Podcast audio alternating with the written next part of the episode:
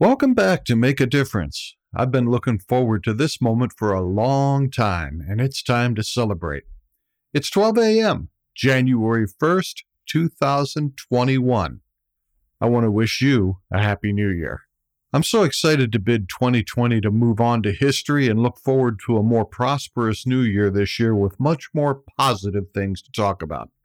I want to share with you that the podcast has some new features to invite you to collaborate with us. The first is a new website that can be found at www.makeadifferencepodcast.com. Right at the top of the page, for those of you that are not using a network RSS feed to pull it down, is the most recent episode so that you can click right there at the top of the page and listen to the show.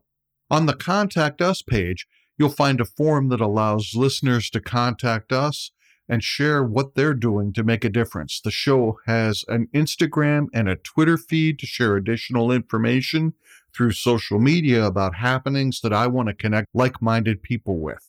So that's the beginning of the changes for us in 2021. I want to wish you a Happy New Year. Stay safe, enjoy your family, and I'll see you Monday.